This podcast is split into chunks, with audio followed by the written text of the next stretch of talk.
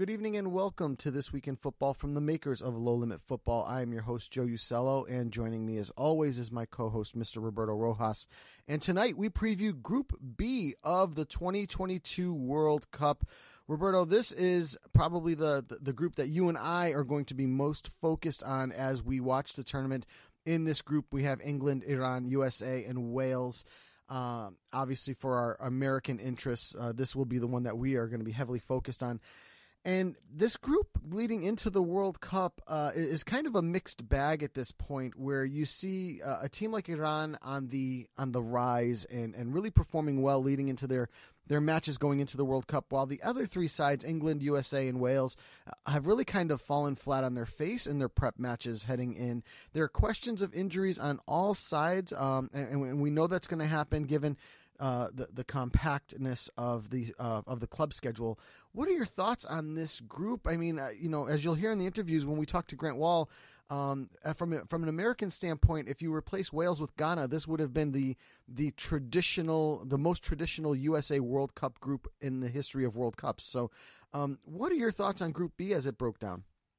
Yeah, I mean, I think obviously, you know, there are a lot of familiar foes. I mean, certainly you can't get more familiar than playing basically the mother country in England. And certainly, I think that was a match that even beforehand, a lot of fans and pundits definitely wanted to play against. But even so, um, even taking it from the taking it out from the U.S. perspective, even the game against Iran, which you know could be politically charged, uh, as you know how relations can be, and Wales being there as well. I mean, speaking from the England perspective, they're playing for obviously to see if they really are true enough to go and compete at this World Cup and to be really known as world champions, if they really have the potential to do it.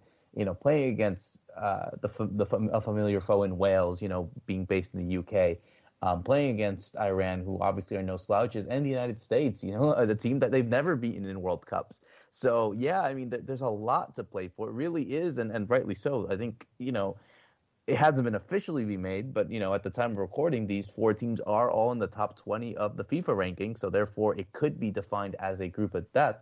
But yeah, I mean, this is really a group for for all four teams, I must say, Joe. And after mm-hmm. speaking to the four experts that we've had, it's open for anyone. It really is, and I think all of them will not take this game very lightly. Whoever they play against, or when they play against all the, the three opponents respectively, mm-hmm. it, it will it will be very much a side to see a, a, group that really says who blinks first, and that blinking could indeed decide the the future and how they will settle this uh, this group. Yeah, if you look at all four teams in terms in terms of the the groups, I think this group has uh, to an individual the most on the line for all of them, regardless of the team you're looking at.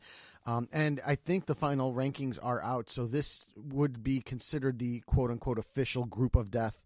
Um, given that all four teams are ranked in the top 20 in the world, it's just an amazing thing that um, has materialized going into this World Cup and adds just another layer of uh, suspense, mystery, and um, intrigue to the the World Cup and and this group in particular. So let's jump right into it because our first guest up is from Guinness World Records, Mr. Ralph Hannah, as he joined us to break down England. So without further ado, the Ralph Hannah interview. And joining us now on This Week in Football to preview England as they head to Qatar to challenge Group B for the 2022 World Cup. Ralph Hanna from Guinness World Records joins us. Ralph, welcome back to the show. Always a pleasure to chat with you, my friend. Uh, I know many of, of the listeners are familiar with your uh, your coverage of Paraguayan football and uh, and everything you you do with with Roberto with uh, Guarani Television. I'm sorry, uh, Guarani Vision. Sorry about that. Um, but can you give the listeners uh, a quick recap of your ties to English football? Yeah, sure thing. Thanks for having me back on the show. First of all, good evening, guys. Um, well, I mean, to start, I am English, so I grew up there in in England, and I was lucky enough to go as a fan to a couple of World Cups. I went to 2006 and 2010. Following England, I followed them in the qualification tournament as well. Um, and more recently, I suppose I'm, I'm I'm looking at them through through this Miami uh, horizons, I suppose, where I am based now. But I still follow, of course, the Premier League and and English football from from over here. So I'm um, excited as well to for them to have, I think, a good chance. Um, one of their better chances they've had for a while at this World Cup. Definitely one of the better chances for this England side as we go into really what got them there. Now, obviously, this was an English side, if you remember, four years ago with Gareth Southgate, you know, against, I would say, a lot of pessimism and, and really criticism given to, to the public finished in fourth, going all the way to the semifinals, only losing to eventual runner-ups Croatia. Fast forward a couple years later, and they go and participate in the Euro finals, where they go and head off to the European Championship final, losing to Italy at Wembley. And of course, you know, here we are now, just a few weeks from the start of the actual tournament, and it's been, I'd say, a roller coaster ride. I'd say over the last, I'd say, year or so since that that uh, that run at the Euros. Obviously, an England side that qualified for the World Cup comfortably, but in this year alone, in the games that they played in the Nations League, where they played six, if I'm not mistaken, haven't won any of them. Haven't beaten Germany, haven't beaten Italy or Hungary in any of the matches home or away, and they got relegated to this Nations League. So just Ralph, from your perspective, and even from those that you speak to based back at home, or even those that do indeed uh, follow England as a whole, I mean, you would think that even with the team that we see that they're going to put out at, at Qatar with Gareth Southgate being able to to mastermind this, you would say that it's it's a complete change from the 180 where people were optimistic after that final run in the Euro that they could indeed go for more at this World Cup, and they're always going to be amongst the favorites. But I think now, I think it's it's definitely been a, a different vibe for for my sake and for a lot of people's sake as well towards this English side. How, how do you view England now, just literally less than 30 days away from the start of the tournament? Yeah, it's it's it's a it's a strange kind of situation, I suppose they find themselves in because, to your point, if we, if we just look at World Cup qualifying, England were dominant and they they qualified first, of course. Not many problems. They only conceded three goals. They they didn't lose a game in that qualification, and that included Hungary, who, of course, were in the European Nations League.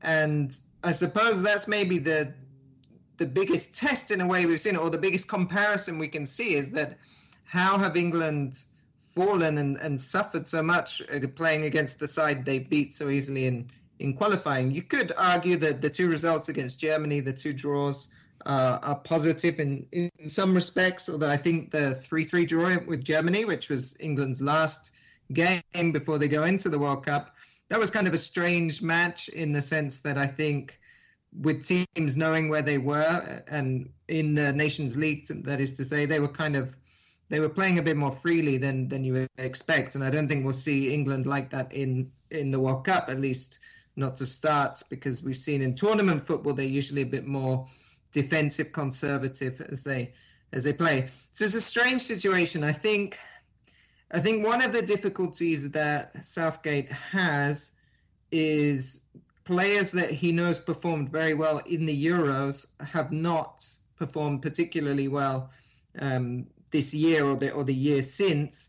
And so there's a question of do I do I field somebody like Harry Maguire who did a very good job for me in the the Euros, knowing that he's playing so badly and and and really has been almost a it's fair to say a liability.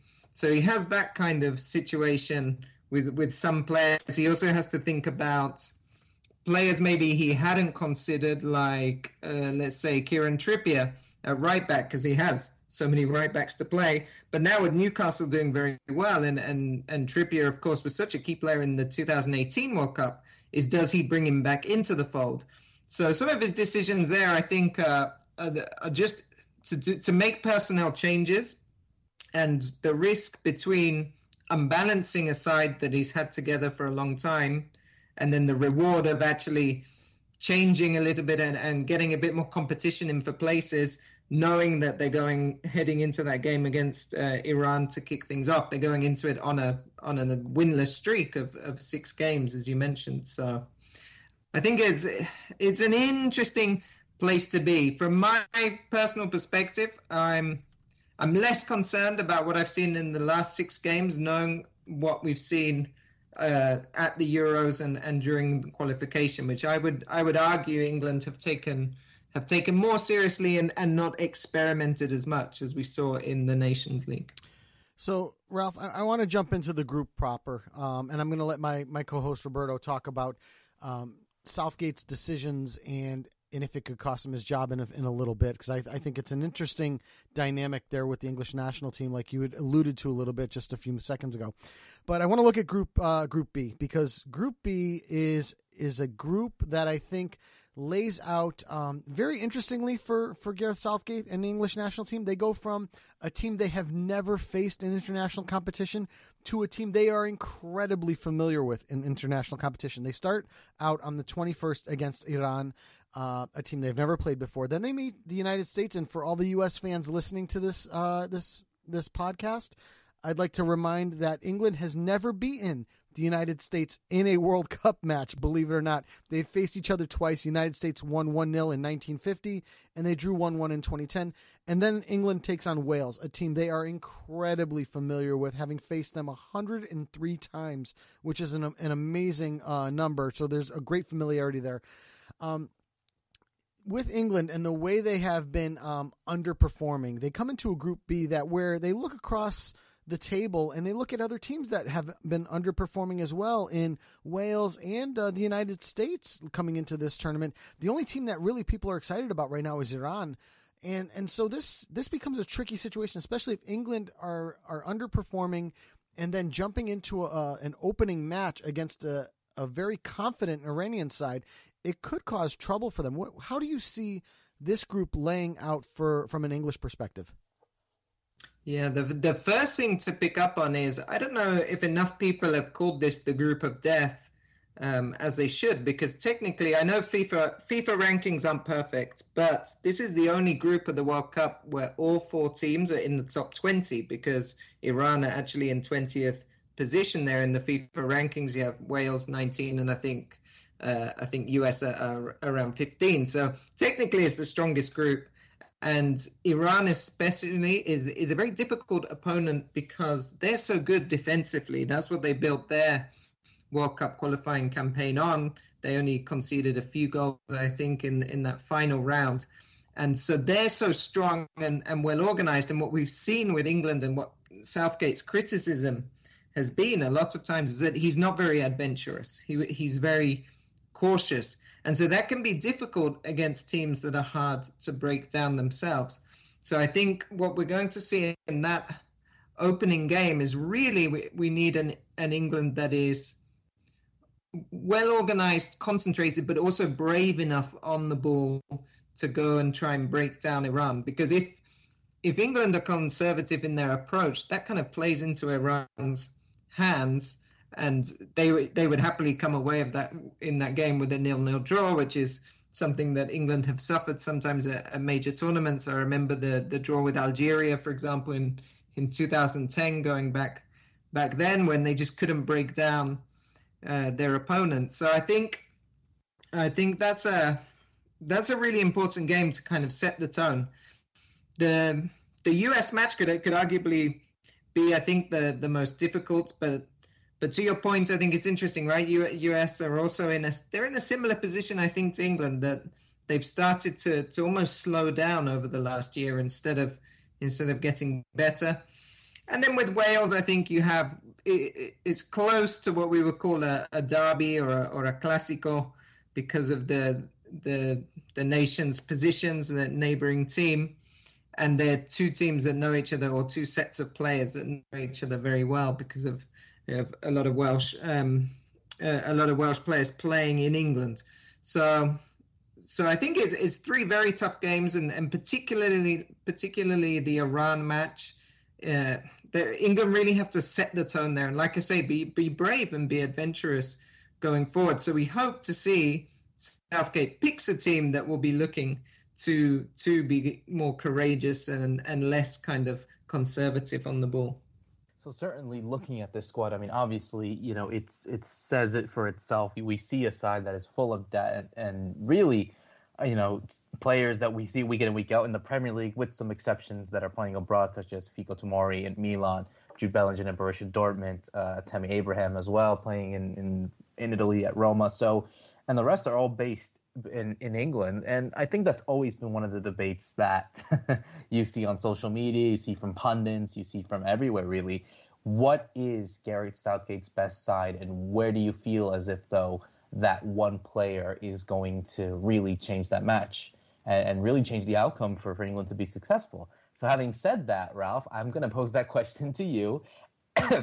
excuse me, and ask, what do you feel is England's best side at this World Cup? What do you feel as if though Southgate should at least opt for uh, heading into these games. And of course, you know, if, if there is going to be that one player, it could be a Harry Kane, it could be a, a Phil Foden, it can even be in goal with the likes of, you know, if, if he starts Jordan Pickford or in the defense, if maybe Harry Maguire is able to find his form again. But having said that, who will be that X factor on this side that will help England be successful at this World Cup? It, yeah, it's a good question, and and again, it it speaks to how how Southgate's going to to set his team up. But I think the player that's really exciting in the Premier League now and is coming in on good form and is is in that attacking position and creative position that, that England are looking for is Phil Foden because he's he's really made that position his own in in in the Man City team this year you see him playing ahead of, of Grealish, for example, where uh, there was a long time I think where Southgate was criticised, for example, for not using Grealish because he was he's such an exciting player when he's on the ball. But but you can see now Foden has added some goals to his game and he's he's such a dangerous player and, and can really I think break down any kind of team. So that's that's the one player I'm I'm hoping to see starts and and 22 is it's not going to be his last World Cup, but I think he, he could be a really devastating player for for England attacking wise, and that's where I think that the real the the real what's the word kind of X factor is needed for for England. They're going to be well organised. I'm I'm not too concerned about that. Whether Maguire plays or not, we'll we'll see. But I think defensively they've always they've always looked to to organize themselves well is is is rare. There was, of course, the the Germany match, the last match, but that was quite a rare occasion to see England concede, for example, three goals. So I think I think for me it's it's Foden who's very exciting, and then we have to see if somebody like Bellingham can can bring in that that Champions League form uh, into into an England shirt. I think so far he's found it he's found it difficult. Um, and it's worth mentioning in the in the Bundesliga until recently he hadn't been scoring goals freely. He he recently scored I think his first goal in in a long while in the Bundesliga, maybe maybe in um, nine months or so. But of course we've seen in the Champions League on those nights his his ability to to get to be box to box and actually put get onto the end of things and, and score goals. So that could be an, a really exciting player for England as well to give that again talking about that attacking kind of impetus, that's somebody that can that can do that from midfield and but still provide the balance for England that they need defensively. Now, before I get to predictions, I want to just ask you a quick question, and and I don't want necessarily a specific player here, Ralph. But since we're talking about the players in the team, I know Gareth Southgate. Uh, public opinion of him runs hot and cold uh, in England. Is there a position on this team where Gareth Southgate could get it wrong and cost him his job. I mean, you know, like we said, we, we've got plenty of, of wingbacks to play for here. I don't think Harry Kane is a place where he can get it wrong. I mean, if Harry Kane fails at the World Cup, I don't think anyone will put that on Gareth Southgate. Um, I think with the goalkeeping position, I think that that's pretty much solid. Um, but is there a position that uh, that could cost Gareth Southgate his job? It's a good question. I mean, I think I think if if things go wrong, it would be in the midfield. I mean, that that's this is one thing to pick up on as well. The the one player that's been missing from the midfield that was very important in the Euros is Kalvin Phillips, of course, because he's been injured. And so the, the natural replacement, I think, is has been Jude Bellingham. But like we've we've said, he's maybe struggled, or not struggled, but not replicated his his form you see with with Dortmund. So you you do wonder if it's it's the case of just getting that balance right in midfield to to allow him to keep some of that that defensive structure that he enjoys, but also not becoming so defensive that, that England find it impossible to break down their opponents. Because I would I would say definitely against Iran and, and Wales, they're they're going to be they're going to be playing against teams that sit deep. We'll see with the USA could be could be different. I think Um, so it's getting that midfield balance right. I think is is the key for for Southgate. We'll find the answer to that mystery on Black Friday uh, in November. So let's let's get to predictions. Um, so for you, where do you see England ending up in this in this particular World Cup, or you know, primarily out of this group, as it is the group of death? Um, and obviously, is it coming home? uh, no, I'm not, I'm not going to predict it's coming home because that would, then I'd be jinxing the whole thing. Mm-hmm. I think I mean, I think with England, they do have a very good chance of, of finishing top of the group. And I have a theory that Qatar are going to surprise a few people in Group A being the hosts. And so there is a there is a fairly uh, not easy, but but there's a quite straightforward run to the semi-finals compared to if they were to finish second, which then it would get much more complicated. So um, I do I do think we can see England keep up their recent tournaments um, tournament football where they've been managing to get past the quarterfinals. The quarterfinals I think has been England's usually their natural ceiling. So even with the the kind of average teams or when they had a good team and underperformed, they, they still usually hit the quarterfinals. But I think they can go one more and and reach the semifinals again. And then you never know, right? You never know, but I don't think I'm looking around at, um, let's say, Argentina, Brazil, Spain, Germany, France have their injuries, but but now I've named about five teams. So to say England could win it, I don't think I'm I'm that confident looking at what's around. Yeah, the end product of this World Cup is going to be spectacular to say the least. So, Ralph, I want to thank you for joining us on the show and uh, previewing England as they head to Qatar for Group B of the 2022 World Cup all the best to, uh, to you, and uh, good luck to England as they face uh, all their opponents in Group B. Thank you. Thanks for having me on, guys. Looking forward to it. And special thanks again to Ralph Hanna for joining us on the show. Next up, we were joined by Aria Alaverdi from Golbazan podcast to preview Iran, England's opponent, coming up in the first match of the World Cup. So, without further ado, the Aria Alaverdi interview and joining us now on This Week in Football to break down Iran as they head to Group B of the 2022 World Cup in Qatar. Aria Alaverdi joining us from Gold Golbazan. Aria, welcome to the show. It is great to have you on. I want to start out with your ties to covering Iranian football. Uh, first of all, thanks a lot for having me on, guys. I really appreciate it. Uh, yeah, obviously, um, from Golbazan podcast, we're covering Iranian football. Um, on a, on a daily basis, really, uh, in the English language mainly. Um, that was obviously my kind of foot in the door to, to, to Iranian football. Of course, I'm I'm born in Scotland. Uh, this is where I grew up. Um, my parents are both from Iran, and obviously I, I coach football myself. That's what I do for a living. I actually coach football, so uh, I think it was a natural kind of blend of two things coming together, being Iranian and also being involved in the game on a daily basis. So I just thought might as well make a make a bit of um, content out of it. Obviously, the podcast was uh, available, and I joined them, and um, yeah, and now we're doing it quite regularly.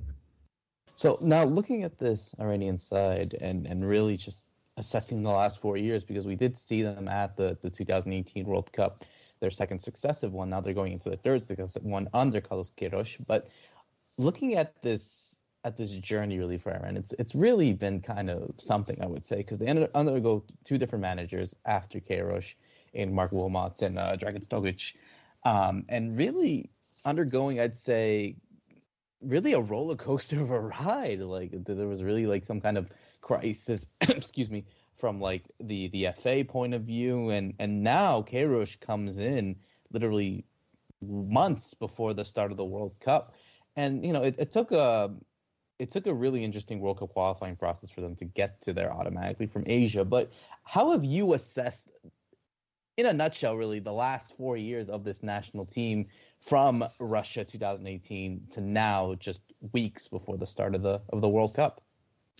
Um, yeah, you're right. Um, it has been a bit of a roller coaster. Um, Carlos Queiroz left after the 2019 uh, Asian Cup, and obviously, as soon as he left, uh, we brought in Marc Wilmots a few months later, uh, and I think from there it was a little bit of a you know, just a, a rough ride for the national team. You know, he, he took this team over, um, and he had obviously he had a couple of wins. I think he won like 14-0 against Cambodia, and then we, we had two defeats to uh, Bahrain and Iraq, which was a big wake up call because I think the players were not happy with him as a coach.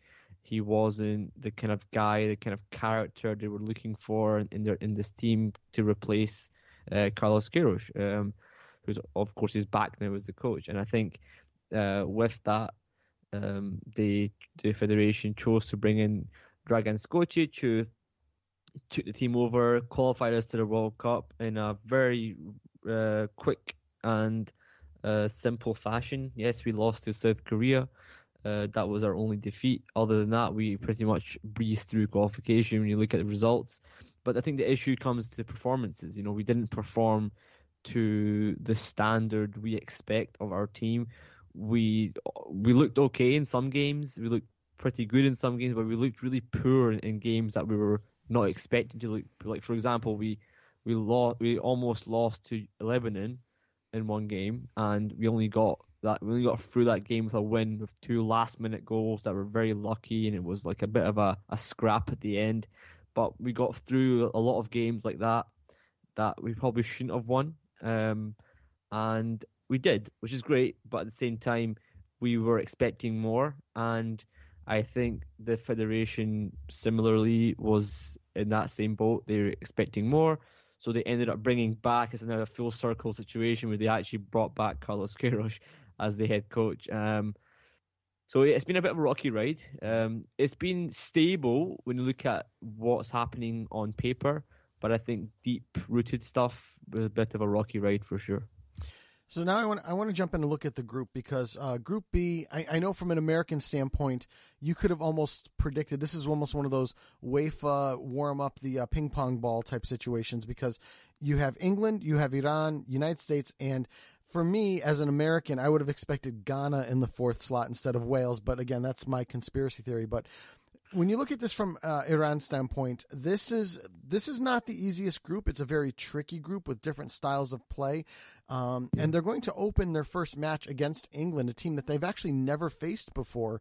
So, how, from an Iranian standpoint, how does this group, uh, how did this group uh, appear to you? What did you feel about this group when it was drawn, and how do you feel this group will play out uh, as we move through the tournament? It's a great group for Iran. It's a great group because it's going to have a lot of eyes on it. It's going to have, you know, millions and millions of eyes on it around the world. You know, um, of course, England are one of the top teams in the world, and um, I think even Carlos Queiroz was asked that question. You know, uh, some media in England were asked uh, were maybe saying that Iran are maybe the underdogs and they, you know, they're they're the team that is going to be easy to beat, and you know, Queiroz answered with, you know, well, we want to play against the best country in the world because if, if they're going to beat us, then we should be able to to give them a good challenge. So um, I think that's what the kind of mentality Iran is going to be going into this game with. Um, you know, there's no doubt that, uh, of course, we're the top uh, nation in Asia. We're the first ranked. Um, whether we should be first ranked is a bit debatable. I think it maybe should be maybe South Korea, maybe Japan. I don't think I don't think we really are if you look at what we've done on the pitch. But I think we are one of the top teams in Asia, and we're coming into this group with uh, two very good victories uh, against uh, sorry not victories but two very good performances in our last two friendly matches despite all the the the protests that were going on rightly so uh, they uh, they had two games that were good performances and uh, they look in good condition right now the national team so I think it's not going to be easy for us to still play against England but looking at what how England have done in the in their recent games. Um, and dare I say it, look how maybe the US have done recently as well. Not not the best, and Wales have not been great either. So you know, look, Iran is looking in a better situation um, after this international break from a from a footballing standpoint. So let's see how it goes.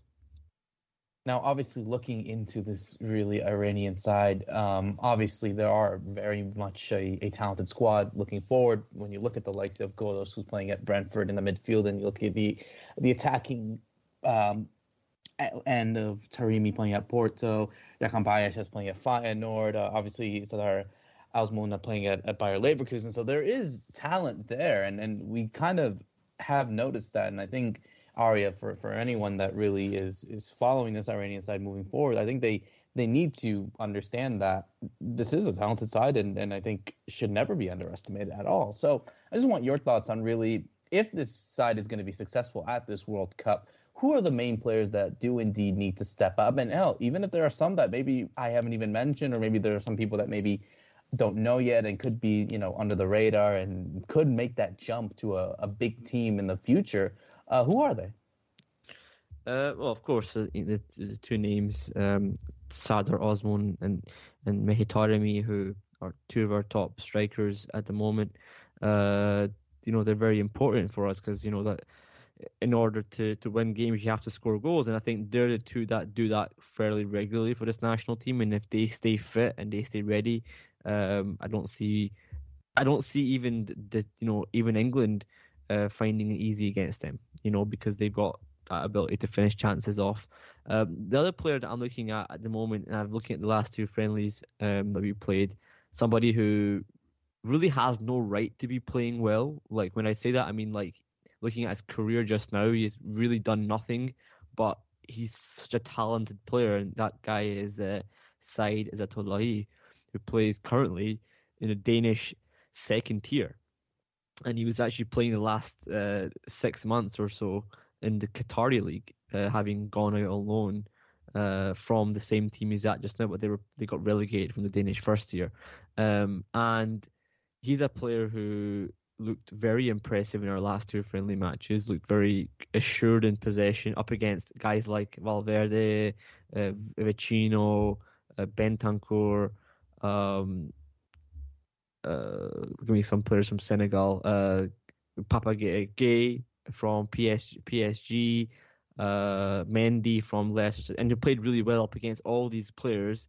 But ultimately, he isn't in the best condition but it shows you how talented he is that he can still play at a high level. So, so he's one player. Uh, Another player that I'm looking at who's done really well as well recently, especially in in his uh, in his club uh, performances, is Majid Hosseini, our, our centre back.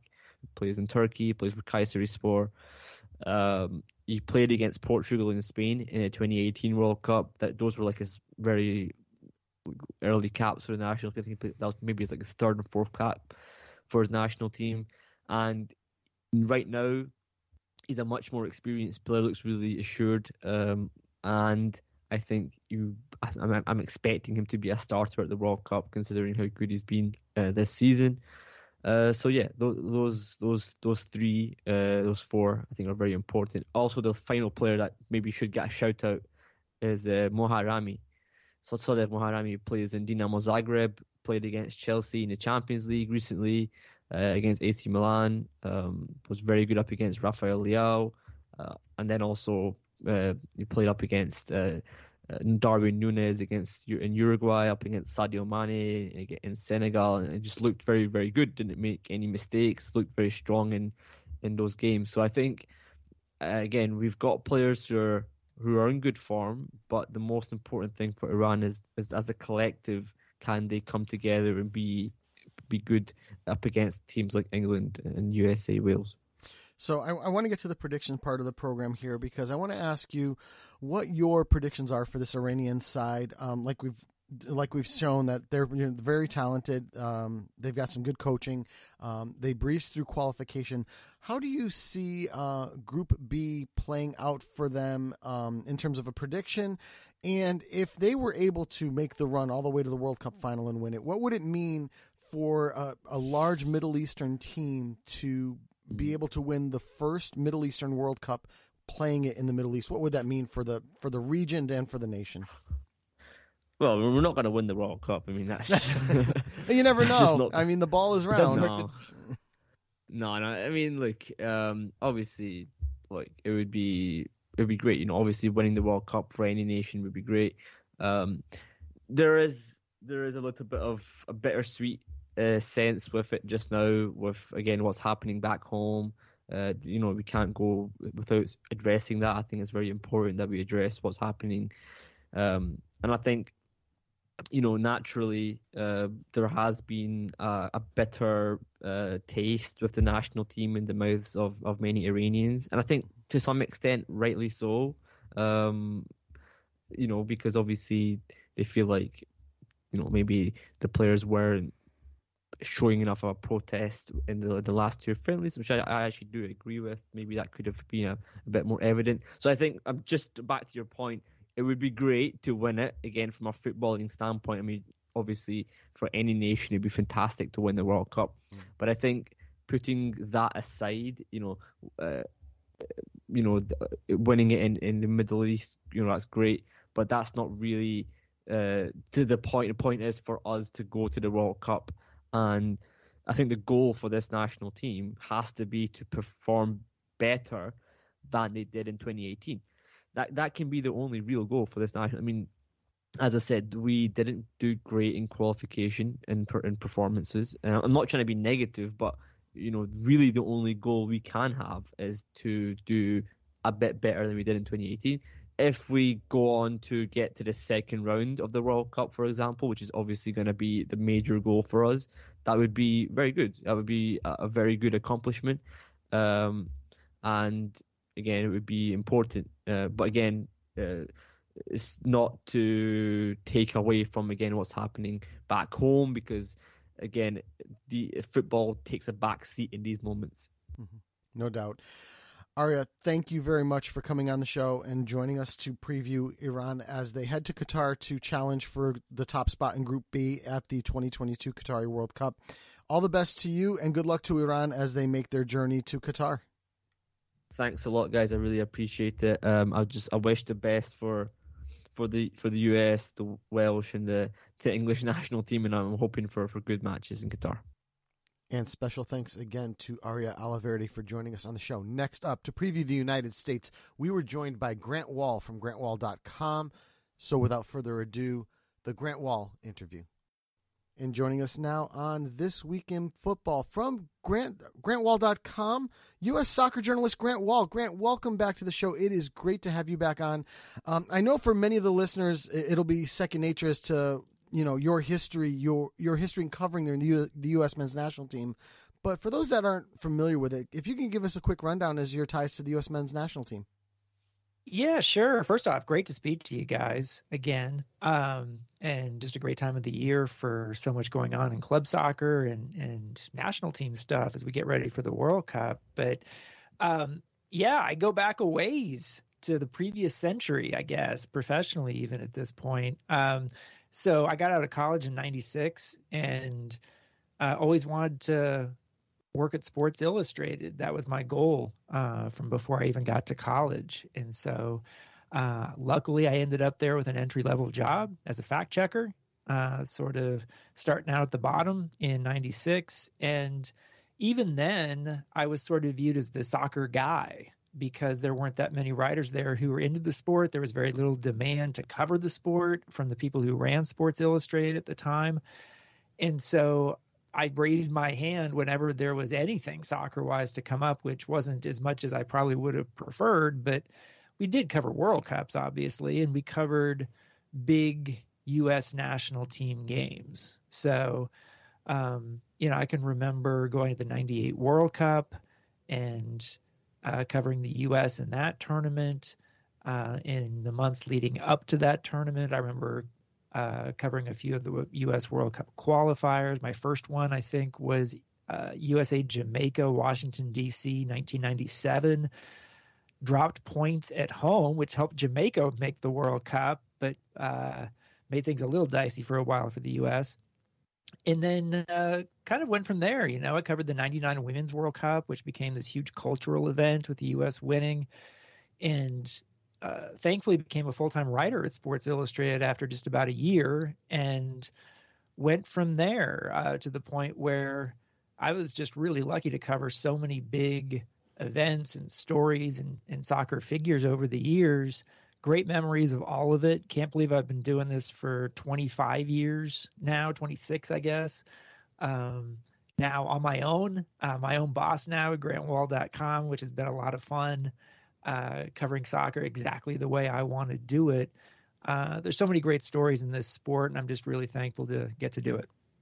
And you know, certainly, Grant, it's it's really kind of a, a, full circle as we go into kind of the history, because obviously you were able to see kind of this contemporary history and, and evolution of U.S. soccer since the the 90s when they first hosted it in '94, and then going to significant World Cups afterwards. You know, it was unfortunate that they did miss out in 2018 in Russia, and here we are now speaking literally almost a month away from the start of the tournament in Qatar, and it's been kind of a an interesting evolution, we would say, because certainly this is a side that now had to bring in a new generation under new manager Greg Berhalter. Obviously, was able to return some silverware, winning the Gold Cup, winning the Nations League, but of course, having, as always, on uh, when it comes to U.S. soccer fandom and, and from anyone that's involved in the media, there is always a subject for debate. So I just want your thoughts on how you view this United States national team a month before the start of the World Cup, which I think is going to be a, a, big one being played in a in a different kind of season and, and kind of landscape, really. Yeah, there's so much that uh, we could address there. I mean, I will say these last two U.S. games, the friendlies before the World Cup, were pretty disappointing uh, in terms of not just the results, but the performance by the U.S. team uh, to lose to Japan 2 0 and, and look really um, poor doing it in terms of handling the Japanese pressure, in terms of not creating chances themselves. Uh, slightly better performance, I guess, against Saudi Arabia in a nil-nil draw, but still so much missing. Uh, if that had been a World Cup game and the U.S. had just gotten a point, I think that would have been very disappointing as well. So lots to question right now. And I think it's great that the U.S. is back in the World Cup. I can't believe it's been eight years since the men have been in a World Cup. But I do think these last two games kind of changed the tone around the team in the sense that heading into them, I think people were pretty optimistic about the chances of this U.S. team to advance from their group. And heading out of it, I think there's more pessimism now and, and a genuine doubt about whether this U.S. team is good enough to advance that's a pretty major change. Um, and you know, there's specific positions on the field that I, I, think are really up for debate about who should be playing. You know, uh, we're talking on a day when Matt Turner played for Arsenal again, played well, was for some people the man of the match in the Europa League win, and you know, Zach Steffen, if he's healthy, I still think is going to be Greg Berhalter's choice. And and I would question that choice at hmm. this point. And then you've got other choices being made in terms of who the center backs are. I think Walker Zimmerman uh, has established himself, but Aaron Long, I don't think has. And uh, I think there's, um, you know, some people questioning that as they should. Um, and, and other players that haven't been in, Jordan Pefok, uh, not even in the camp despite being, you know, the last time, despite being on the first place team in the Bundesliga and scoring goals for them. Um, it's pretty clear that Greg Berhalter has his guys and puts uh, a lot of weight on players who've spent a lot of time in the camp over the last two years. Um, and we'll see if that ends up being really risky once the tournament starts in November. So, Grant, I want I want to jump into the group now because when the ping pong balls fell uh, in the draw for this World Cup, really, if if you take Wales out and you put Ghana in, this would have been like the traditional men's group for the U.S. men's national team, right? I mean, England, Iran, and Ghana would have been would have made sense to every U.S. soccer fan on the planet. Um, we got Wales, uh, which which is not good, you know. Um, but now with the new FIFA rankings, this this is really the the toughest group. Uh, you know, may I say the group of death. Uh, now at this point, how does this group play out for you, especially when the England match, which is the one that everyone's going to circle on their calendar, is the match in the middle? Um, you know, and it's not where they're going to need points, but it's not that they've survived yet. How does this group play out for the U.S. so far? Well, you certainly hope that England game isn't a game where the U.S. has to get points. Um, but there will be a lot of pressure if the U.S. loses the first game, right? Um, and so um, you look at Wales, you look at Iran, you look at England, and I think on paper, this is a difficult group. at this point. and I don't think there's a lot on paper that you know is different in terms of strength between Wales, the U.S., and Iran. England is on paper a better team than the other three, um, and and we'll see how that plays out because I do get the feeling that so much of this is on paper, right? Because very few teams from different confederations play each other at this point over the last few years due to the Nations League setup in Europe that sort of prevents those teams from being available for friendlies very often. And so I feel like the U.S. hasn't really played many teams outside of CONCACAF uh, over the last few years. And I think that's a, a real question mark that's being left over how good is this U.S. team? We really haven't had a chance to see them play an elite opponent uh, for a while. And I don't consider Japan or Saudi Arabia, even, even though they're in the World Cup, to be elite. I wish the U.S. had gotten a chance to play against Argentina or Brazil or you know some top European teams. So um, I look at this at the World Cup as there's so much variability about how this U.S. team could perform. I could see them getting out of the group. I could see them crashing and burning. It's a young team. They like to say the youngest team that's qualified for the World Cup, but you don't know necessarily what comes with that. It should not be a team that is overawed by the occasion simply because a lot of these U.S. players have played in UEFA Champions League before. Um, and so, you know, we'll have to wait and see how that goes. Um, but you want players to be fit, you want them to be in good form. And there's certainly questions about even the U.S. players like Christian Pulisic, Weston McKennie that haven't been in necessarily great form lately. And, and that's actually a good segue to my next segment about these players because certainly, you know, like you said, it is the youngest side to play at the World Cup on average, but also, you know, there is no World Cup experience between any of them or any of the players that would be going. Okay, maybe the case of a DeAndre Yedlin who played in 2014, but outside of that, you really see a lot of newcomers. And, you know, certainly that goes to really my next question is, you know, obviously Greg Berhalter and a lot of fans are really going to be looking at what really is the best United States side that can be put out there in those games against Wales, England, and Iran. So I want to pose that question to you and say, what do you feel is the strongest lineup that the United States can indeed put at this World Cup? And also, just I think when you look at this, and certainly in the next four years, when they do have to host this tournament uh, on home soil and co-hosting it with Mexico and, and Canada, how do you feel as if though this kind of occasion of playing in a World Cup will, will get to these players um, who obviously grew up watching their teams at uh, at World Cups as well? I mean, if you ask what my ideal lineup for the U.S. would be, uh, I would say Matt Turner in goal. I would say Serginho Dest at right back, uh, Walker Zimmerman at center back. For me, Chris Richards, if he's healthy, and we'll see because that's a growing question uh, at club level. Uh, left back, Jedi Robinson. Uh, in the midfield, Tyler Adams, Weston McKennie, Yunus Musah, who I think could be the breakout player for the U.S. in this World Cup. He's getting healthy and playing again, which is good. Uh, and then up front, um, I mean, on the wings, I would say Christian Pulisic. Uh, and for now, Brenden Aaronson, though I think that could be up for grabs with Gio Reyna, depending on his health uh, and ability to play for a uh, suitable amount of time in a game.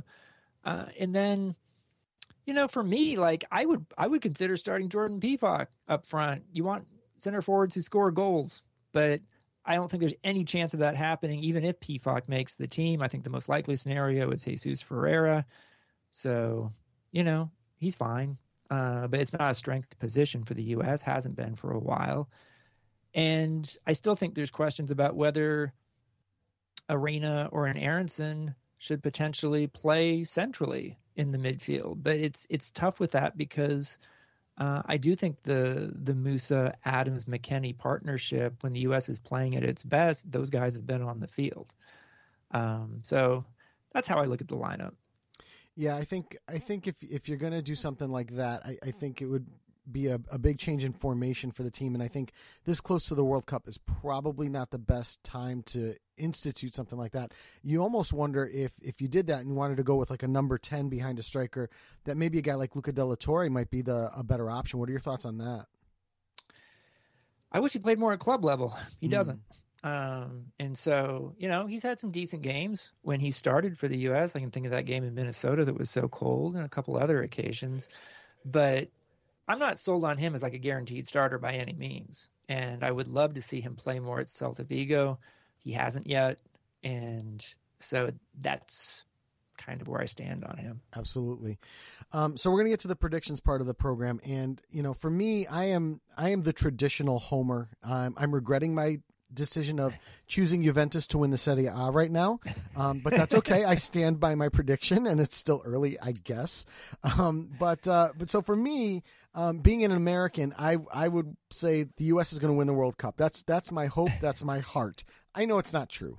So, um, but in your opinion, what would uh, what would your prediction be for this this United States uh, men's national team? Would it do they get out of this group? How far do they advance? We saw the the magic against Belgium eight years ago, um, and hopefully they're they're in a position to at least repeat something like that. But where do you think they finish off? And ultimately, um, winning the World Cup. We saw what bringing the World Cup uh, to the United States in '94 did for um, advancement of soccer in this country, uh, the MLS, everything else that came of it. But what would it mean if they actually won the World Cup in this particular window? You mean in 22? Yeah, in 22 before they host in 26. I hadn't even really entertained the thought of this U.S. team winning the World Cup this year. Um, but I mean, obviously, that would be a life changing moment uh, for so many people who have been following U.S. men's soccer. Um, you know, I get the question a lot of times of like, will the U.S. men win a World Cup in our lifetime? And I'm generally optimistic about that. I also say I plan to live to 150, but uh, it, it's the kind of thing that I haven't really even thought of as a possibility for 22. Uh, I think it's very unlikely. Uh, I know that people do sort of view this U.S. team as they're young, they're hosting in 26, and the deep run is going to come in 26. But surprises happen in soccer, and so I'm not writing off 22 as the ch- as a chance for the U.S. to make a run to the quarterfinals, and who knows, maybe beyond. I, I, I still feel like this team, though, based on what I've seen in terms of how they play, um, I think they're a team that if I had to predict, we'll get out of the group. Won't be easy. Um, could be some moments where you're like, I don't think they're going to make it, and then they might. So I, I lean toward them getting out of the group, but then I, I, think it would be more likely that we'd see a performance like the one against Belgium in 2014, where the U.S. is absolutely dominated in the knockout rounds. I think that's the most likely scenario for this mm-hmm. team. Um, you know the the second round opponent if the us were to get second in the group say behind england would likely be the netherlands i think. Um, and while that's not an insurmountable foe i think that also would be uh, the potential you know you know characteristics for a belgium type blowout. Um, and i know it wasn't a blowout it went to extra time but it was a domination by belgium. So i'd like to see the us perform like have good performances in this tournament. Uh, I realize so much is still about results. When I go back and look at the 2014 World Cup, I feel like the U.S. had good results overall in its group, but actually didn't perform all that well. Uh, if you look and if you actually ask the question, how many good performances in halves did the U.S. have in 2014? I don't think it was that many. Hmm. Um, but in the end, we're still in a stage of this country's soccer development that the results are what matter most. So that's a sense of how I'm feeling, I guess, right now. No, I, I, I definitely couldn't agree with you more. I think uh, I think a lot of folks are, are looking at you know a good performance, getting out of the group. Um, I think a deep run could possibly happen, but I also think at the same time that you know, uh, one of those Belgium matches that even though they got dominated um, in that match, just the fact that they had a puncher's chance all the way to the Chris Wondolowski miss, I, I think yeah. is, is is massive, um, and I think would you know ultimately if if if that's what happened against the Dutch, which when you said the Netherlands, I literally thought that would be like the next Belgium. Do you know what I mean? Right. And um and so if they if they have a massive performance, they get out of the group, maybe draw England uh, on on Black Friday, and they you know they, they have a they get to the Netherlands they they take them to extra time in the round of 16 win or lose I, I think that would actually be a success um, for the U.S. and a great preparation for hosting in 2026 so I, I think that that is definitely a goal um, and again though my heart says let's win it and let's win back to back World Cups and do something uh, you know that Brazil and Italy have only done so um, again so for everyone uh, grantwahl.com definitely go check it out Grant thank you for coming on the show, joining us, helping us break down the U.S. men's national team as they head to Qatar and Group B of the 20, 2022 World Cup. Absolute best of luck to the U.S. men's national team. All the best to you, Grant, and safe travels to uh, Qatar this uh, this year. Thanks so much for having me on.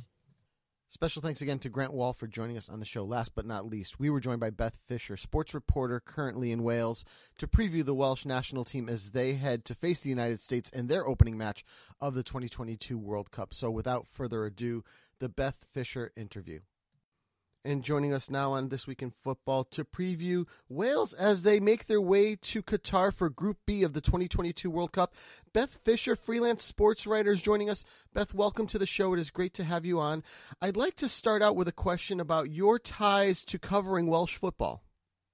Yeah, I mean, listen, I'm I'm born and bred uh, in Wales. I played hockey for Wales, field hockey that is. Um, so I've been involved in Welsh sport for well, goodness, about 25 years. But I've worked in it and reported on it probably for the last 20 years. So yeah, more in particular for the last five years, been reporting on uh, men's and women's football in, in Wales. So yeah, I'm heavily tied to the country, and it's a real honour to report on an amazing journey for both teams at the moment and it certainly has been an amazing journey because now obviously looking into Wales and, and kind of the last four years, it's been kind of a a really a, a roller coaster ride in a good way, I would say, because obviously this is a side that um, you know, went to the Euros last year at the at this time. Obviously, went to the round of 16 and then headed off to Qatar, their first World Cup since 1958. So it's the first time in 64 years that they'll be participating in this competition. The fact that they were able to do it via the playoffs in a really interesting playoff uh, situation where they were able to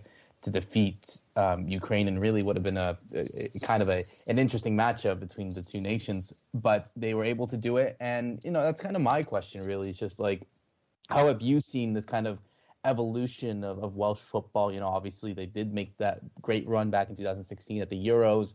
They didn't make that World Cup afterwards, but they obviously now qualify for a Euros and now a World Cup uh, consecutively. So I just wanted to ask, really, how have you seen this kind of the evolution of Welsh football and, and kind of, I guess, the mood right now in the country uh, heading for for this World Cup, which I think will be a definitely a, a special one given the opponents that they will be facing as well.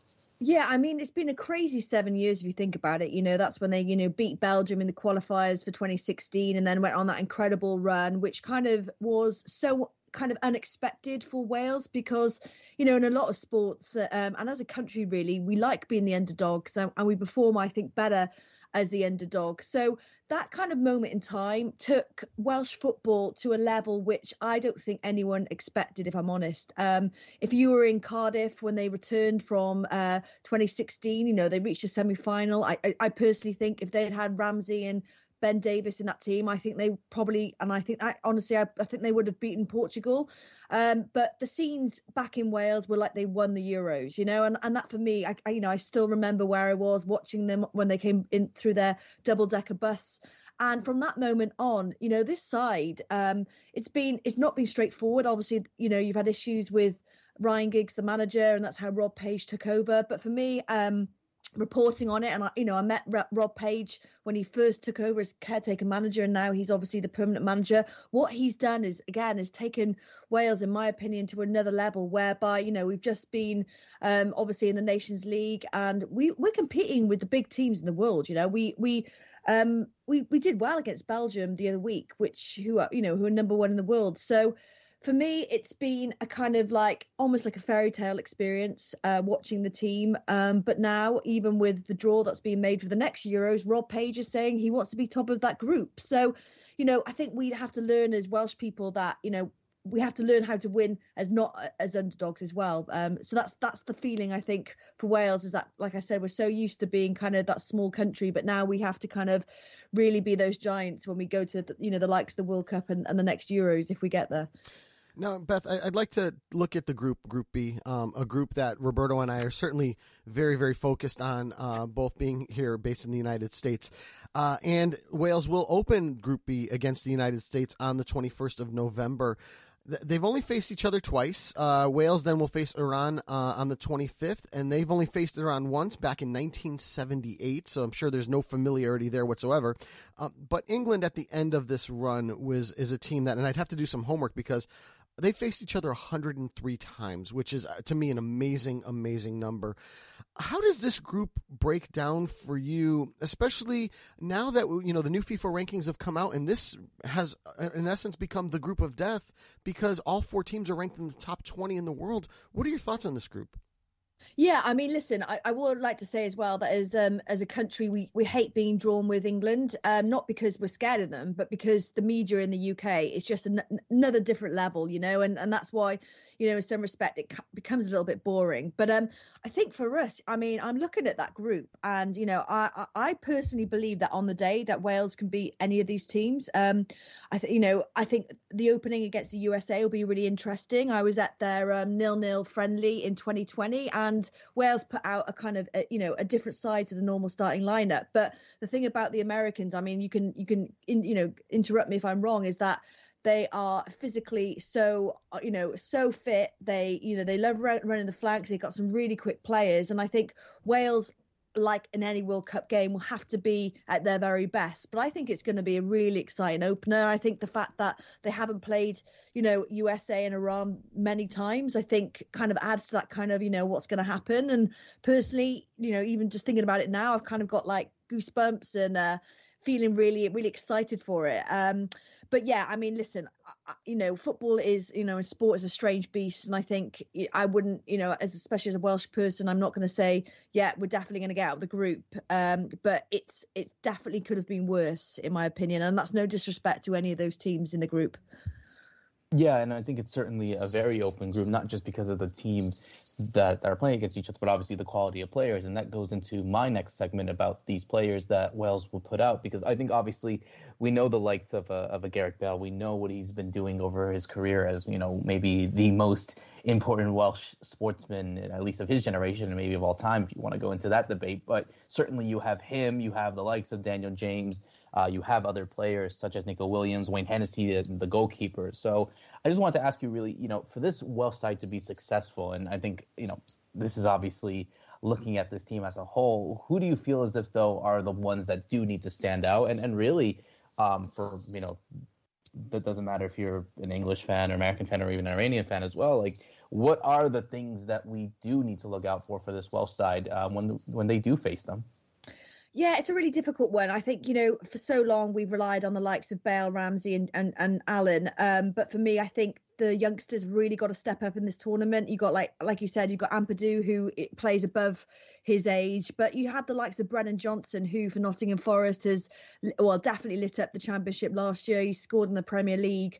Um, but for Wales, you know, these guys have got to be playing um, some club football. Um, Kiefer Moore was on the bench yesterday. I know he came on, but for me, it's the likes of those guys who um, I think have really got to take the pressure off a little bit of Bale and Ramsey because let's be frank, you know, what is it? Um, three games in eight days or something. You know, Bale and Ramsey aren't getting any younger, and I know they, you know, they will play their hearts out for Wales, but equally, like I keep repeating, we we have relied on them for too long. So for me, if I'm going to pick out one player, I think Brennan Johnson could be that player um, who could maybe take over the little kind of the the, the superstar uh, spotlight from Bale a little bit. I think you know he hasn't started much for Wales, if at all.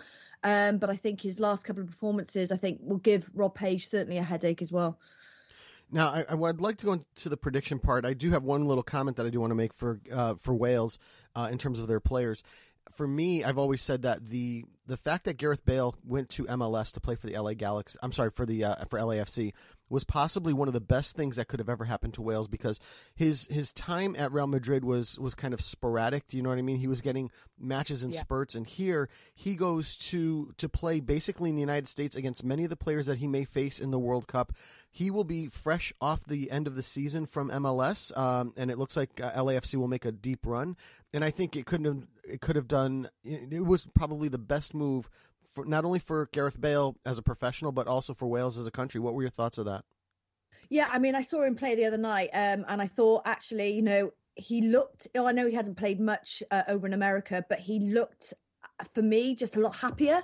Mm. Um, I think you know, given what he's achieved at Real Madrid, it always made me just like want to tear my hair out the fact that the fans would give him so much um, Jip really. Um, but yeah, I think it's the perfect scenario. You know, he is a superstar in Wales, and I think you know the way that the US kind of fans and the teams have kind of responded to him arriving has been exactly what he needed and I think deserved to be frank. And I think it's exciting that he'll be able to you know like you said match up against some of those plays he's been playing in, in the last couple of months. So yeah I'm mm. excited for him and I really hope that you know whatever happens beyond the World Cup but I hope that he has a good tournament and that the world can see him for like like Wales do really, and I'm sure they will because um, he is just I think for me one of those players which is kind of one in a generation type of thing, you know. Certainly, no doubt about it. So let's get into the prediction part of the program. Um, obviously, difficult Group B, uh, one of the most challenging groups in the entire World Cup uh, for for a Welsh team that has not qualified for the World Cup since 1958. But however, in recent um, in recent competitions in the Euros, they've done quite well, in my opinion. What are your predictions for for Wales? Do you think they get out of this group, and how far can they run? And if they do make it to a final or even win the World Cup, what would that mean for Welsh football in general and to you? I can't even. First of all, if they got to a World Cup beyond the group stages and beyond, I can't even imagine what Wales is going to be like. The, the annoying thing is, it is going to be winter here, but I think whatever happens, it will light up, uh, you know, the dreary weather here. But um, listen, I, am going to be optimistic. You know, there's part of me that's Welsh and always feels like, oh, you don't want to be too kind of like, I don't know, optimistic. But I'm going to take some American kind of characteristics here. I'm going to go for it. I'm going to say that we're going to beat the USA, we're going to beat Iran, and I think we'll end up drawing with England, but I think we'll go through on goal difference as top of the group. So I'm going to be bold and I'm going to say it with my heart. And uh, yeah, that's what I think. There's absolutely nothing wrong with saying that. Um, and obviously, we're going to find out early in this competition as they face off against each other in the basically match day one. Um, so, Beth, thank you for joining us on the show. Um, the best of luck to Wales as they travel to Qatar to uh, face the other teams in Group B of the 2022 World Cup. And best of luck to you. And we look forward to speaking with you again very, very soon. Absolutely. Thanks for having me on. And special thanks again to Beth Fisher for joining us on the show. Roberto, it is prediction time in Group B. Um, like you went first the last time, I'm going to go first this time. Uh, looking at England, Iran, USA, and Wales. This is going to be uh, a tough group. Uh, it, you know, obviously we're calling it the group of death, and you know, when we open the group up with England versus Iran on the 21st, uh, it's it's going to be something where England has to get ready um, and get going pretty fast. This Iranian side is going to be very very difficult to break down.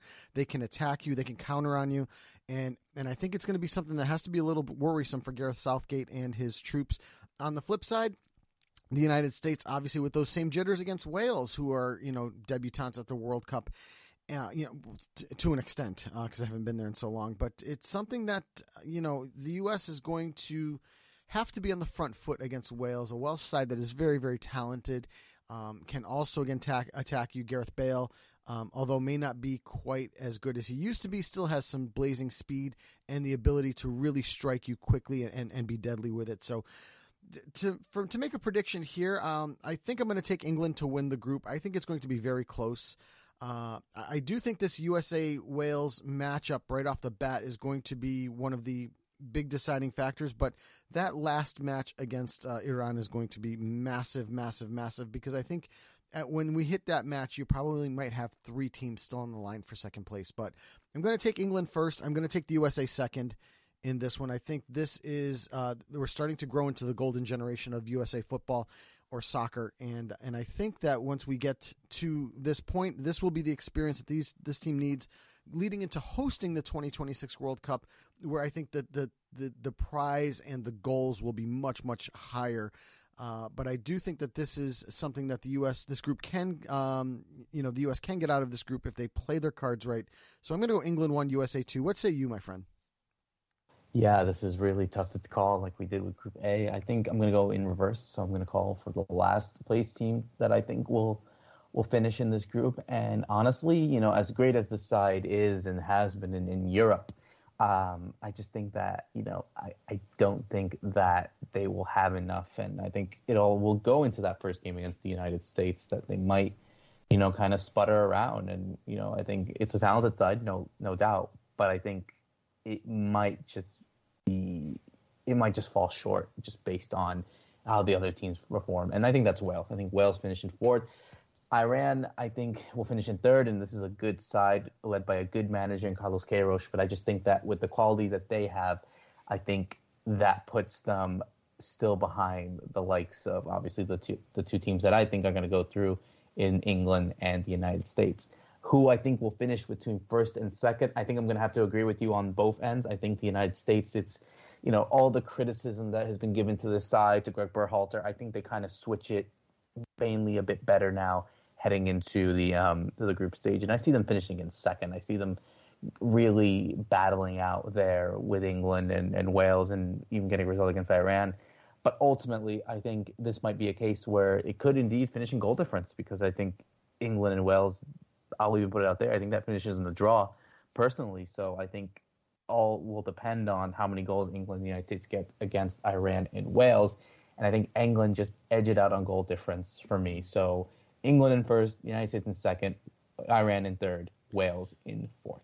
And forgive me for not giving you third and fourth, but I'm I'm in total agreement with you. I think Iran finishes third. I think Wales fourth, and I do think that the the positioning between third and fourth, and maybe possibly second, third, and fourth, will be a, a goal differential uh, situation to advance as well. Hopefully, it's not a a fair play one that we saw in the 2018 World Cup with Senegal and Japan, but uh, you know, I, I, do think that it could come down to, to goals that are scored at, at opportune moments that will advance one of those teams.